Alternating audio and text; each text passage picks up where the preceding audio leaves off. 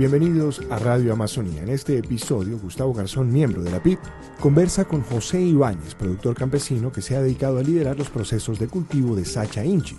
Ellos hablan del vínculo entre sistemas agrodiversos y agroforestales.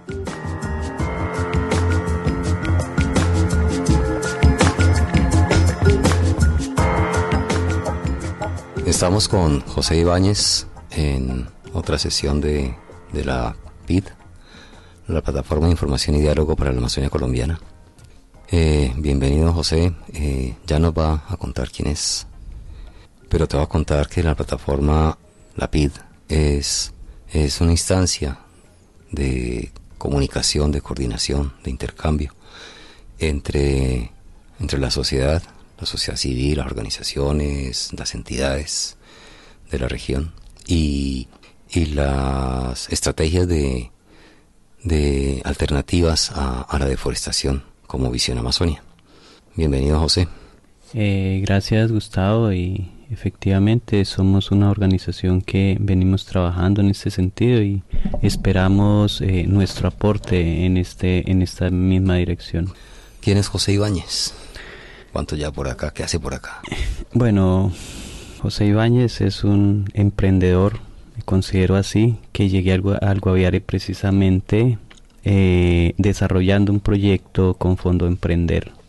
Un proyecto que buscaba eh, sacar a mi familia de un estado de, de dependencia a través de una granja integral, de una finca integral que fuese adaptada a la Amazonía colombiana teniendo en cuenta las condiciones de nuestra de nuestra región y que posterior a eso estamos hablando 2009-2010 ya en el proceso de ejecución de nuestro proyecto Fondo Emprender lo que quisimos fue empezar a hacer la réplica de esa misma experiencia con las comunidades y, a partir de allí es que hemos venido avanzando y trabajando en este propósito de encontrar alternativas productivas eh, en nuestro sector. Estamos hablando de la vereda Patio Bonito y sus alrededores allí por el municipio del Retorno Guaviare. Y hoy en día, decir, llegaste con una iniciativa particular, con una granja integral y proyectaste esto para, para tu comunidad están hoy con esa granja integral? Sí, claro, hoy podemos decir que a nivel familiar ya hemos logrado que mis dos hermanos mayores ya hayan eh, logrado ese, ese proceso de independencia, ya cada uno cuenta con su parcela de terreno, eh, ya hemos hecho un trabajo mancomunado, eh, cooperativo familiar que nos ha permitido ya que cada uno de ellos pues tenga las mínimas condiciones de su parcela. Y eh, prácticamente ya hemos logrado o ya tenemos la fortuna de decir que en vez de ser empleados ya son empleadores para la zona y para el sector. Algo que pues obviamente eh, como lo decía anteriormente es lo que hemos venido promoviendo para que eh, estas mismas prácticas pues sean adoptadas por las familias vecinas y que de una u otra manera logremos que en el sector eh, se genere un cambio eh, sustancial para que logremos que las familias vivan mejor pero siempre bajo el esquema de sistemas productivos aptos para la zona. Una pregunta aquí de curioso. Ese sector corresponde a, a una de las puntas de lanza de, de la deforestación. ¿Qué pasó? Correcto. ¿Qué hacen ustedes ahí? Es así, y precisamente ese es el mayor reto. Y no solamente somos eh, la punta de lanza del tema de deforestación, eh, sino que obviamente lo digo porque quizá el hecho de que estemos allí, si no hemos sido capaces de, de, incidir de una manera tan fuerte para que nuestros vecinos eh, no lo hagan, pues eh, por eso finalmente me incluyo. No quiere decir con eso que, que lo haga, porque precisamente siendo el promotor de, de, este tipo de alternativas en, en mi zona, pues yo no puedo hacer cosa contraria. Entonces, eh, le decía que también, eh, pues estamos en zona ley segunda, zona de reserva forestal, eh, que pues tiene sus impedimentos, pero también tiene algunas connotaciones eh, bien particulares y es que eh, somos una zona, en varias ocasiones lo he dicho, considerada para mí como una zona de refugiados.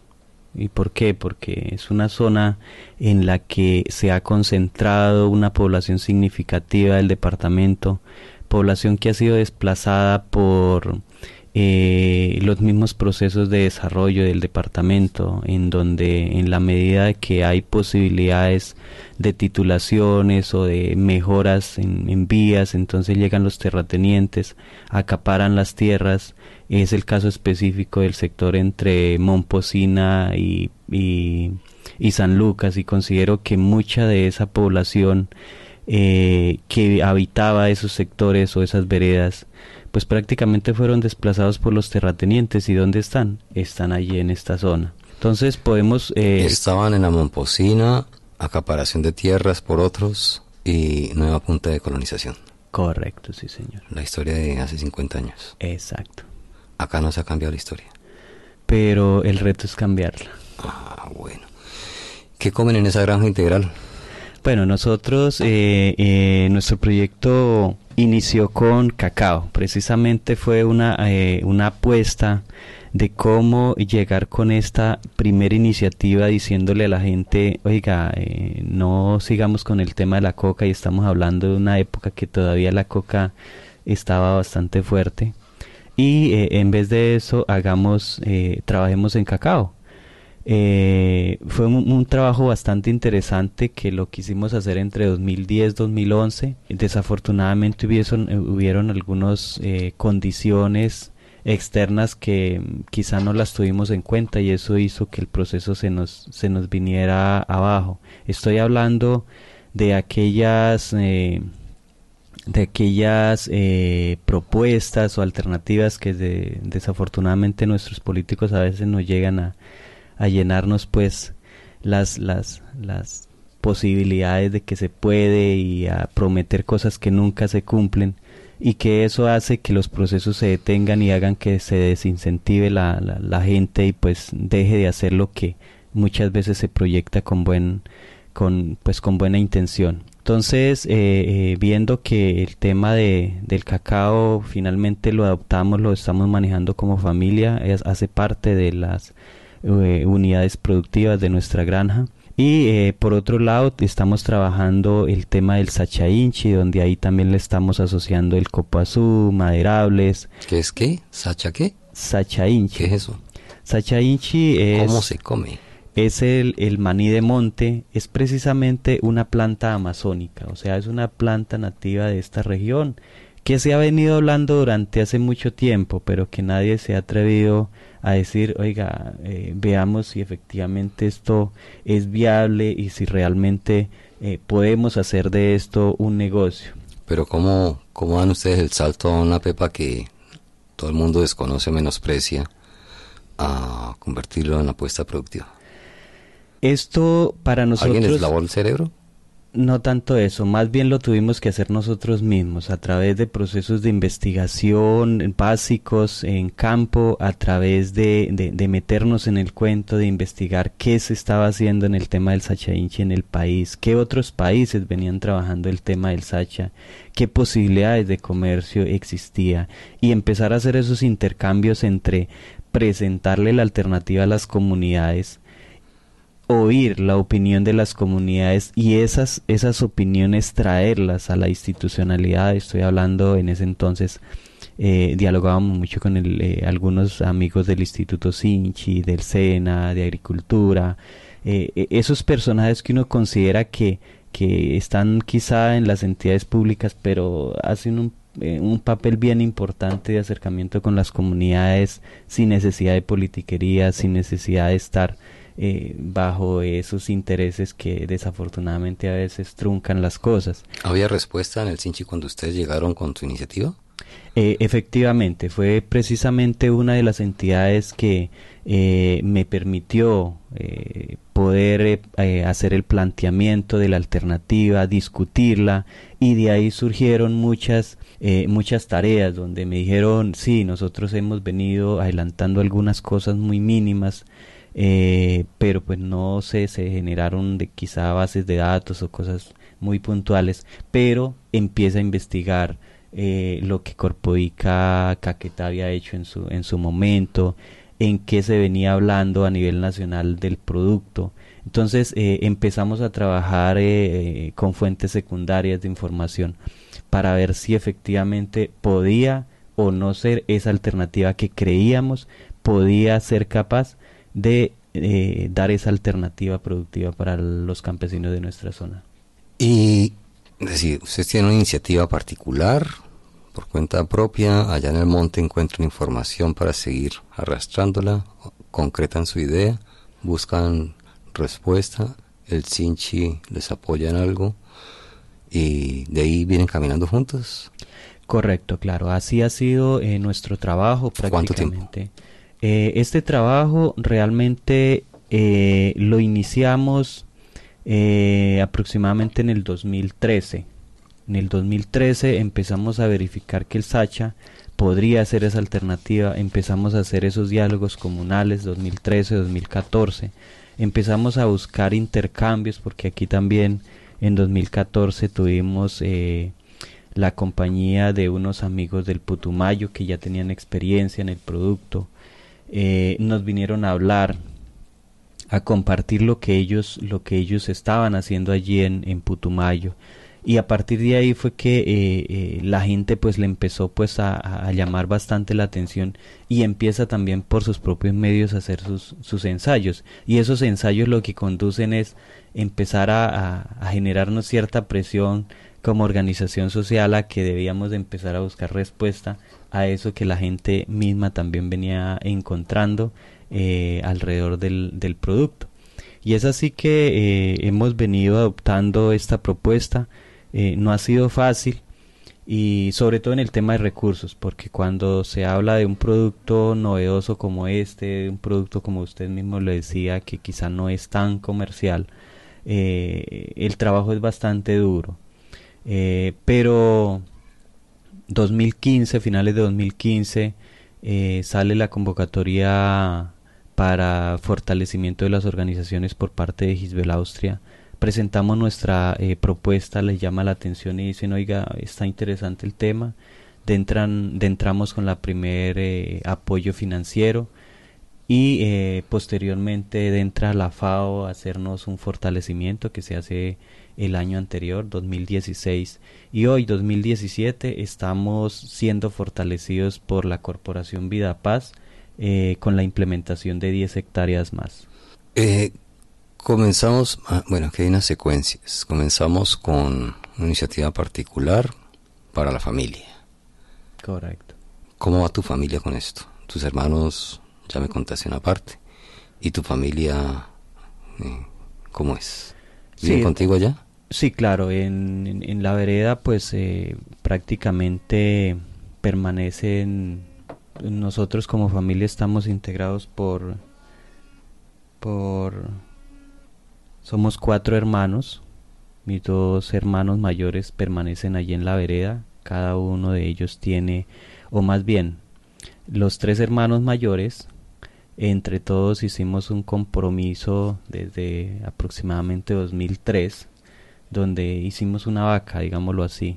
Recogimos recursos de donde más pudimos, buscamos créditos bancarios eh, y con eso adquirimos un terreno Posteriormente ese terreno eh, nos lo dividimos entre los tres hermanos mayores y empezamos con este propósito, encontramos Fondo Emprender y eh, hicimos unos, unos compromisos internos, familiares, con, con, el ánimo de lograr esas metas que nos habíamos planteado.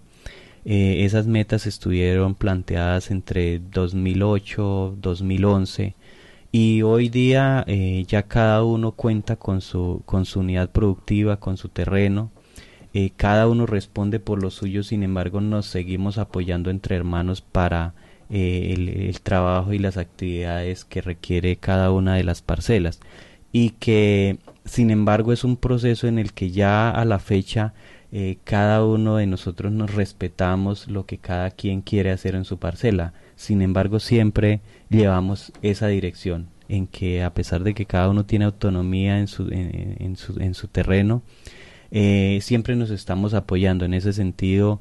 Eh, yo que he sido pues como la, la cabeza en, buscar pues como la dirigir el proceso, eh, en la medida que yo avance, ellos siempre van van como ahí atrásito, pegaditos. Y esa misma dinámica es la que estamos buscando a nivel comunal en que en la medida que vamos encontrando una alternativa adicional se va eh, replicando para que las demás familias la adopten y la empiecen desde un punto de vista eh, de generar autonomía, capacidades, para que cada uno entendamos de que el desarrollo lo tenemos que empezar cada uno desde nuestra finca con el apoyo de nuestros vecinos, de quienes tengan esa capacidad de dirigir y de orientar un desarrollo adecuado para la zona. Iniciaron solos. Correcto. Iniciaste solo, fuiste sumando tus hermanos. Con el cacao, ¿cuántos son?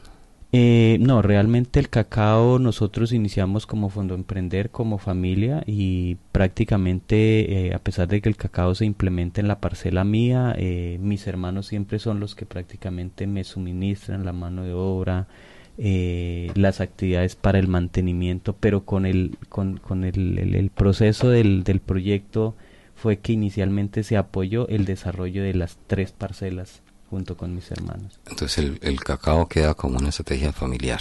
Exacto. Pero eh, eh, sí, posteriormente hicimos un, ejercicio comunal donde quisimos implementar un vivero eh, en la cristalina, donde en ese entonces el gobernador y el alcalde se nos, se nos comprometía con, con ese apoyo incondicional eh, apoyo que nunca llegó y eso lo que hizo fue reventarnos el proceso porque al no eh, tener los insumos mínimos para hacer la, la, la, la, propagación y darle continuidad al proceso, pues eh, lo que decía inicialmente eso hizo o, desincentivó ese empuje que traíamos porque entre 2010 2011 logramos a través de ese proceso tener cerca de 52 hectáreas en patronaje, ya en terreno definitivo. O sea, eso fue un logro eh, impresionante, o sea, bastante significativo en el que la gente logró entender de que con el solo hecho que de que les consiguiéramos las bolsas, les consiguiéramos las semillas y muchas de ellas salieron de la finca de nosotros. La misma gente hizo sus, sus, viveros, sus viveros en las fincas y hizo el proceso de patronaje. A partir de ahí fue que entraba pues a, funcionar esos compromisos eh, de nuestros amigos eh, mandatarios en el tema de injertación y fertilización y cosas que nunca llegaron. Entonces eso lo que hizo fue desincentivar la gente y eh, por eso el proceso de cacao de, decae queda como en ese stand-by, producto de ese, de ese trabajo, pudiéramos decir que en el sector queda alrededor de un 10% de ese, de ese gran trabajo entre varias familias. Algunos lograron mantener sus maticas y están cosechando, obviamente de manera individual. Pero sí tienen potencial. Obvio, claro. ¿Y cuántos son en ese momento con el cacao? Así dispersos y... Dispersos en estos momentos hay alrededor de unas de unas 15, 16 personas. Algunos, eh, nosotros somos obviamente los que más tenemos porque pues nosotros como lo decía inicialmente, iniciamos con eh, tema Fondo Emprender, tenemos alrededor de 4 hectáreas. Eh, seguido, ah, seguido está Carlos Lozada, presidente de la Cristalina, que bajo ese proceso que hicimos, eh, cuenta con un poco más de una hectárea y así sucesivamente, algunos con media hectárea, algunos con eh, 40, 50, arbolitos eh, y, lo han sostenido, pero ya por, por cuenta propia. ¿Y con Sacha arrancaron solos o como comunidad y cuántos son hoy? Eh, ya el Sacha sí ya lo lanzamos y ya lo empezamos a trabajar desde la organización comunitaria. Eh, y la iniciativa obviamente fue trabajada desde la base, desde la base comunal. Eh, la investigación la hicimos eh, a nivel participativo con el apoyo de las instituciones, entre ellas, lo, repito, el Instituto Sinchi, el SENA fue un, un, actor clave en este proceso. Y ya en el tema de implementación, pues ahí sí ya empezamos a lograr financiación como le decía, a través de Gisbel Austria, la FAO y hoy con la Corporación Vida Paz. ¿Y cuántos son? En estos momentos podemos contar con 17 hectáreas ya, 7 en producción y eh, 10 que estamos eh, ya implementadas con inicios de producción ahora en diciembre. ¿Cuánta gente? Eh, cada uno, eh, la estrategia siempre es cada uno iniciar con una hectárea. 17 asociados. Exacto. O sea, en producción, porque obviamente nuestra organización está conformada por eh, las eh, siete veredas del sector. O sea, es que nosotros eh, una vez iniciamos ese ejercicio familiar y empezamos a trasladar el ejercicio hacia lo comunal, se vio la necesidad de la, de, la figura legal.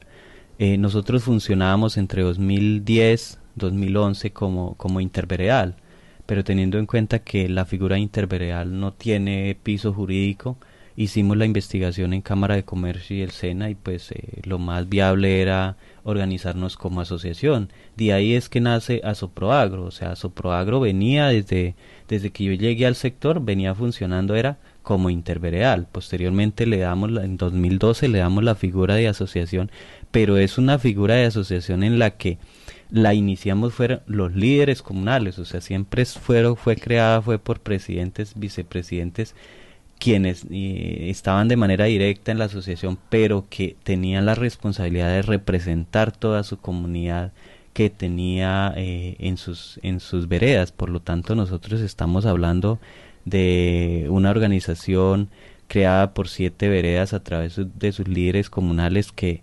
directamente, y si nos vamos a libros de asociados, en estos momentos tenemos 22, 28 eh, personas, pero que indirectamente estamos trabajando con cerca de eh, 320 familias que somos las que habitamos ese sector. Respecto a ese Mapa inicial, foco de deforestación, los focos activos de deforestación.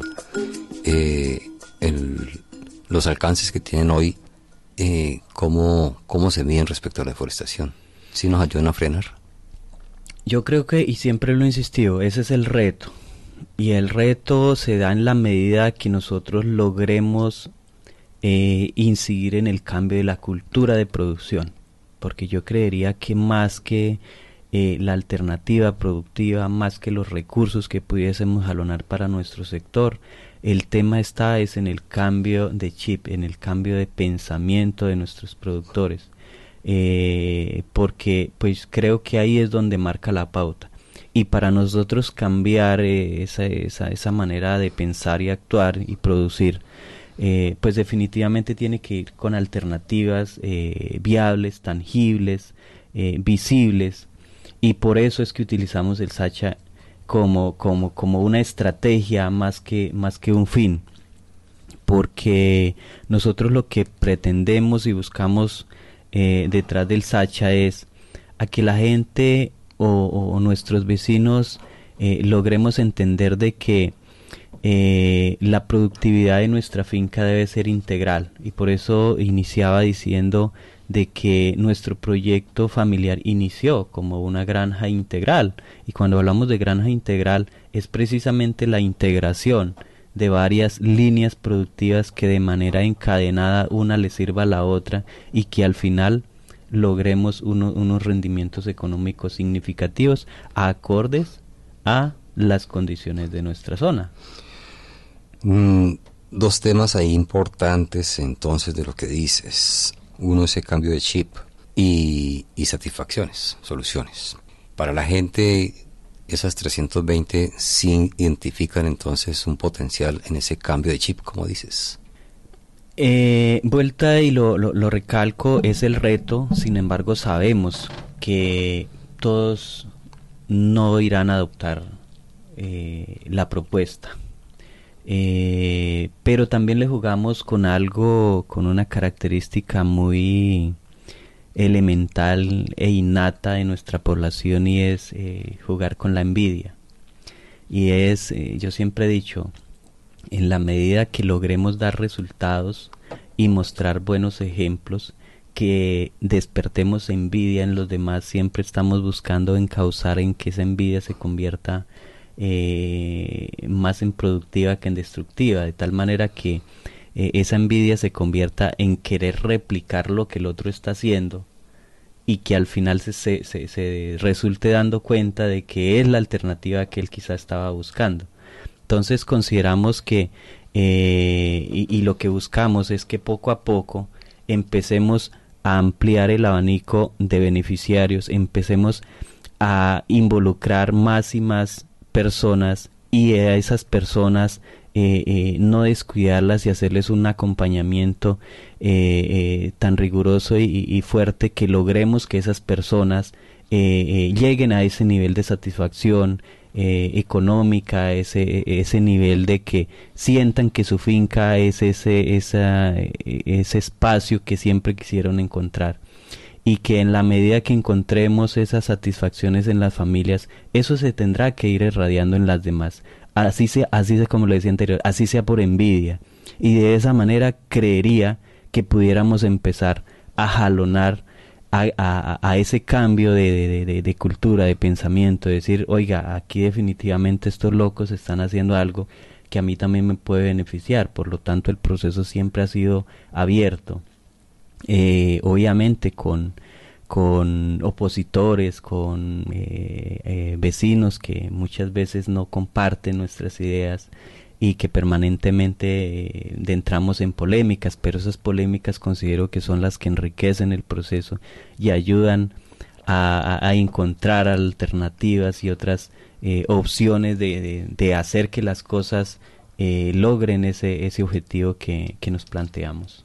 Un pajarito menciona otro ruidito. Están ustedes con un tema de gobernanza forestal. ¿Qué es esa vaina?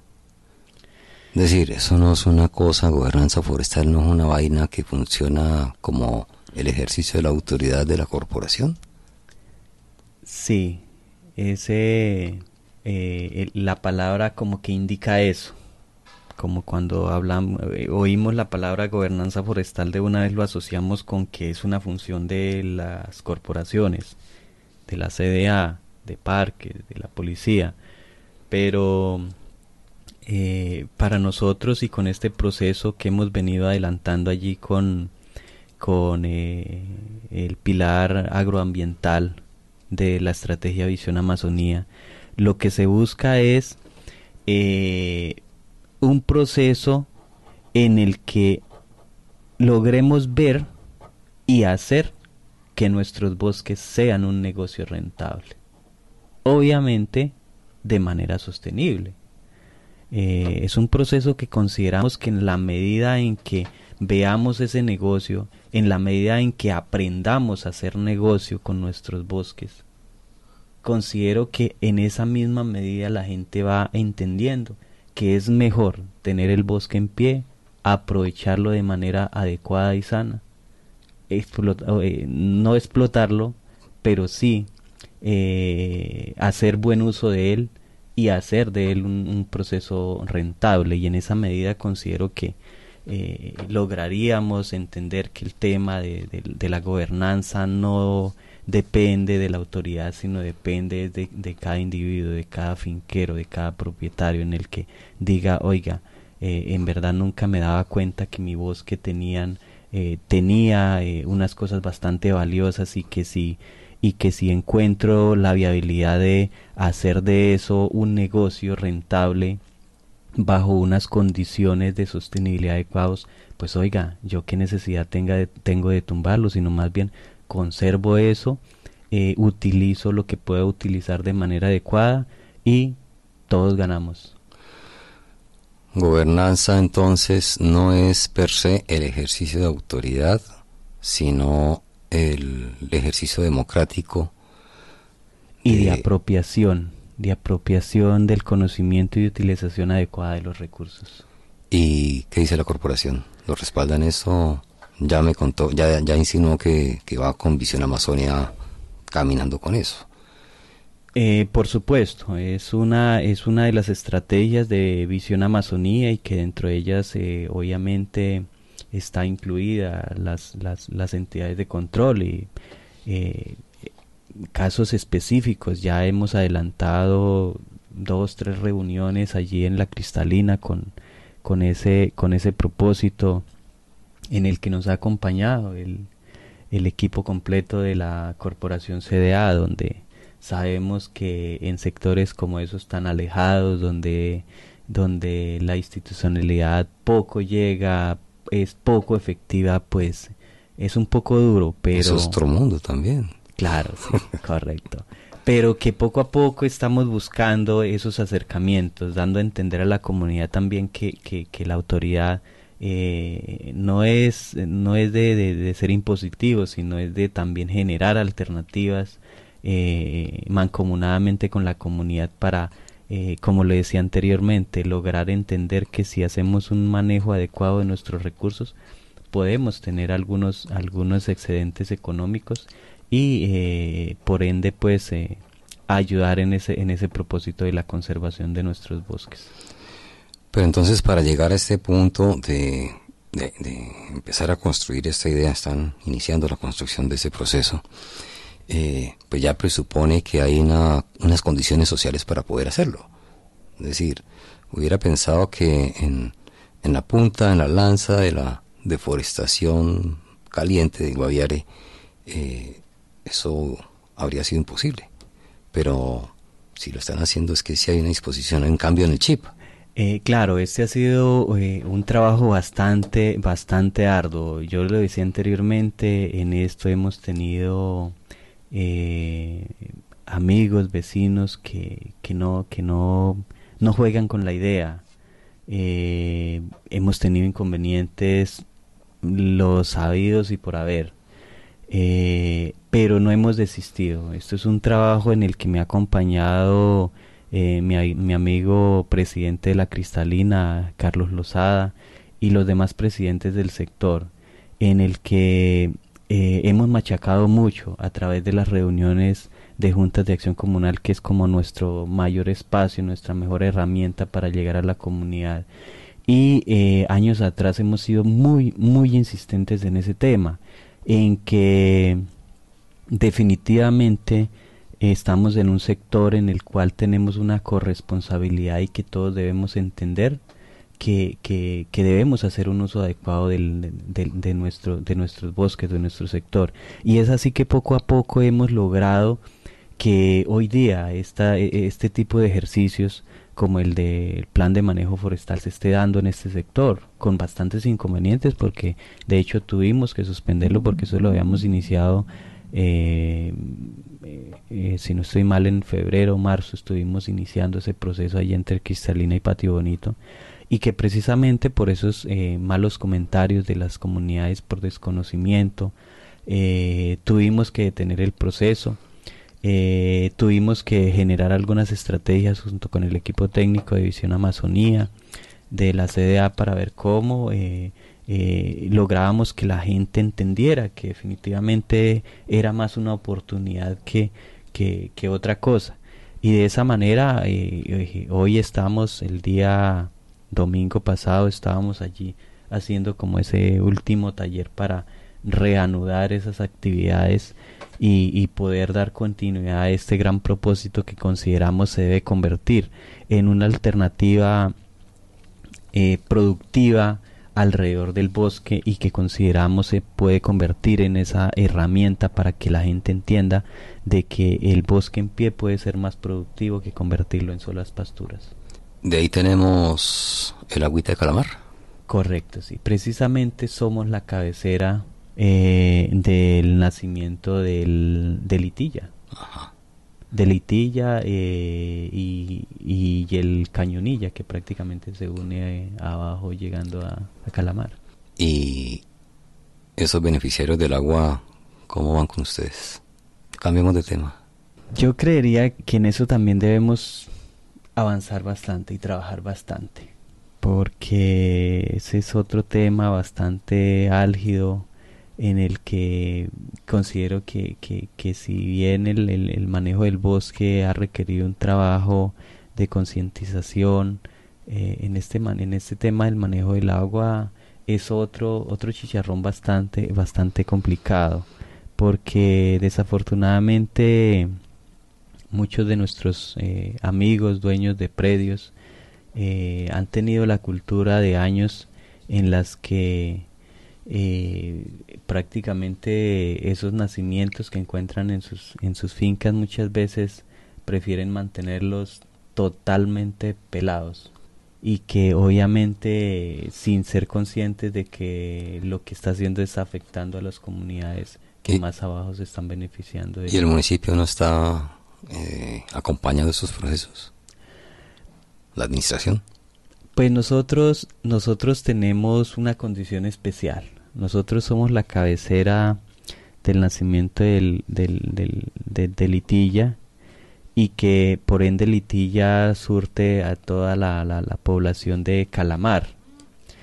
Pero a pesar de que nosotros territorialmente pertenecemos a Calamar, administrativamente somos más de, de retorno. Por lo tanto, los eh, pocos apoyos que se han eh, logrado para el sector siempre lo hemos obtenido por parte de la alcaldía del retorno. En resumidas cuentas, por parte de la alcaldía de Calamar, pues realmente la presencia en esa zona es casi, casi que nula. Ay, Dios mío. Toca trabajar, toca mucho trabajo todavía. Bastante, sí. José, no, pues sorprendido con, con los logros, esa hazaña que usted nos describe, esas hazañas que nos describe. Eh, satisfacción por ver que, ha logrado encontrar pues apoyos para avanzar con, con esas ideas reaccionarias para el contexto donde está parado. Pero, no, felicitaciones. Ojalá pueda contaminar más gente usted con esas iniciativas, esas actitudes. Sí, yo creo que eh, ese siempre ha sido como nuestro reto. Siempre he considerado que, que nosotros no podemos venir a este mundo y, y pasar así por así. Considero que si nosotros no somos capaces de incidir inicialmente en nuestras familias para generar un cambio, si no somos capaces de incidir en nuestras comunidades para ayudar a orientar algún tipo de desarrollo ajustado para nuestros sectores porque efectivamente cada sector tiene connotaciones totalmente distintas pero que hay normas a las cuales debemos ajustarnos y esas normas no fueron creadas a capricho. Precisamente son normas que considero se crearon eh, con el ánimo de, de, generar un espacio de sana convivencia eh, en armonía con, con, con, el medio ambiente. Y creo que siempre... es colectivo.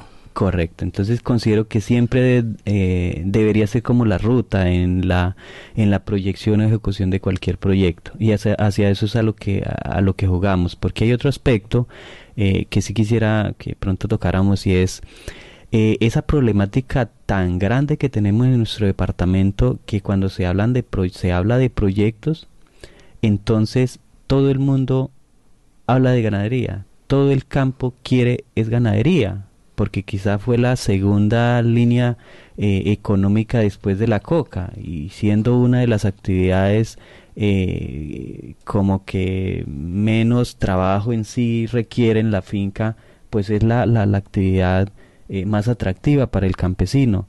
Pero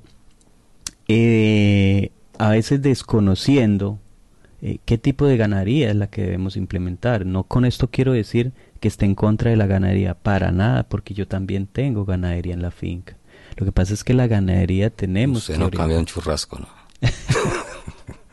yo creería que ninguno lo haríamos. Y esa es algo que, que, que, que, nuestro país se maneja y mucho más en nuestro departamento. O sea, la ganadería no la podemos desconocer.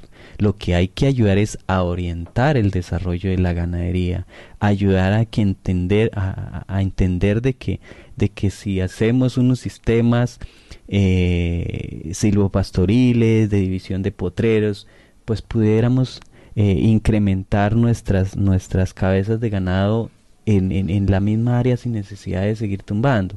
Entonces, cuando, cuando muchas veces llegan estas, estas oportunidades de, de, proyectos y entonces empiezan a preguntarle al campesino de qué quiere, pues todo el mundo dice yo quiero es la ganadería y entonces quienes tienen esa responsabilidad de dirigir los proyectos por no entrar en choque con la gente y más cuando cuando tienen esa tendencia de quizá un puesto político entonces siempre buscamos es ir como Vicente, para donde la gente dijo que había que andar. Y considero que así no puede ser. O sea, si no somos capaces de orientar el desarrollo, como anteriormente lo decía, sin desconocerlo, las capacidades y el conocimiento de la gente, pero sí debemos orientar el desarrollo del sistema ganadero en nuestro departamento y si no pues aquí en últimas iremos a generar un sancocho que pues nadie lo podrá controlar a futuro.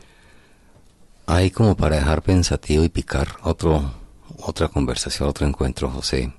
En esa balanza, eh, ¿cómo quedaría el Sacha Inchi respecto a, a ese modelo ganadero actual? campesino. Eh, claro, eso es una competencia bastante dura. Y en ese sentido, eh, una de nuestras estrategias es eh, precisamente dar a entender de que la finca tiene que ser integral y esa integralidad incluye la ganadería. Pero lo que buscamos es que el Sacha en un momento dado se convierta en, en esa línea productiva soporte, porque es un producto como la, vaca, la, vaquita de leche, que mensualmente le puede generar esa rentabilidad al, al, campesino. ¿Puede equilibrar, competirle al, al ganado? Claro, claro, efectivamente, efectivamente. Y en la medida en que logremos involucrar a gente en el tema del Sacha y que el Sacha más adelante siga siendo fortalecido para que le ayude al campesino a hacer su transformación en el sistema ganadero, considero que ahí pudiéramos tener ciertas ganancias. Bueno, ahí nos queda un reto para hablar de los agroforestales, para profundizar e involucrar más gente en los agroforestales y los productos no maderables del bosque. José Ibáñez, muchas gracias.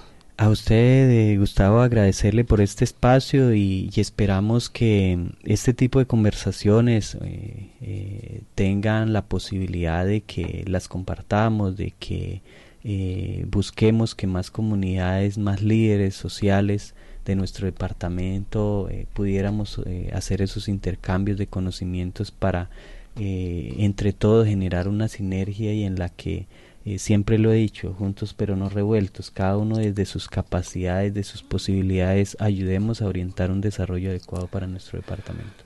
Eh, esa es la idea de la plataforma de la PID y, José, pues invitarlo a, que invite gente a conocer la página, a, a esculcarla. Hay mucha información, estamos eh, con gente como usted, estamos tratando de, de conectar a la gente con lo que está haciendo y está haciendo la gente, está haciendo las entidades. Eh, muy agradecidos con su participación y esperamos encontrarlo por aquí de nuevo. Claro, así será.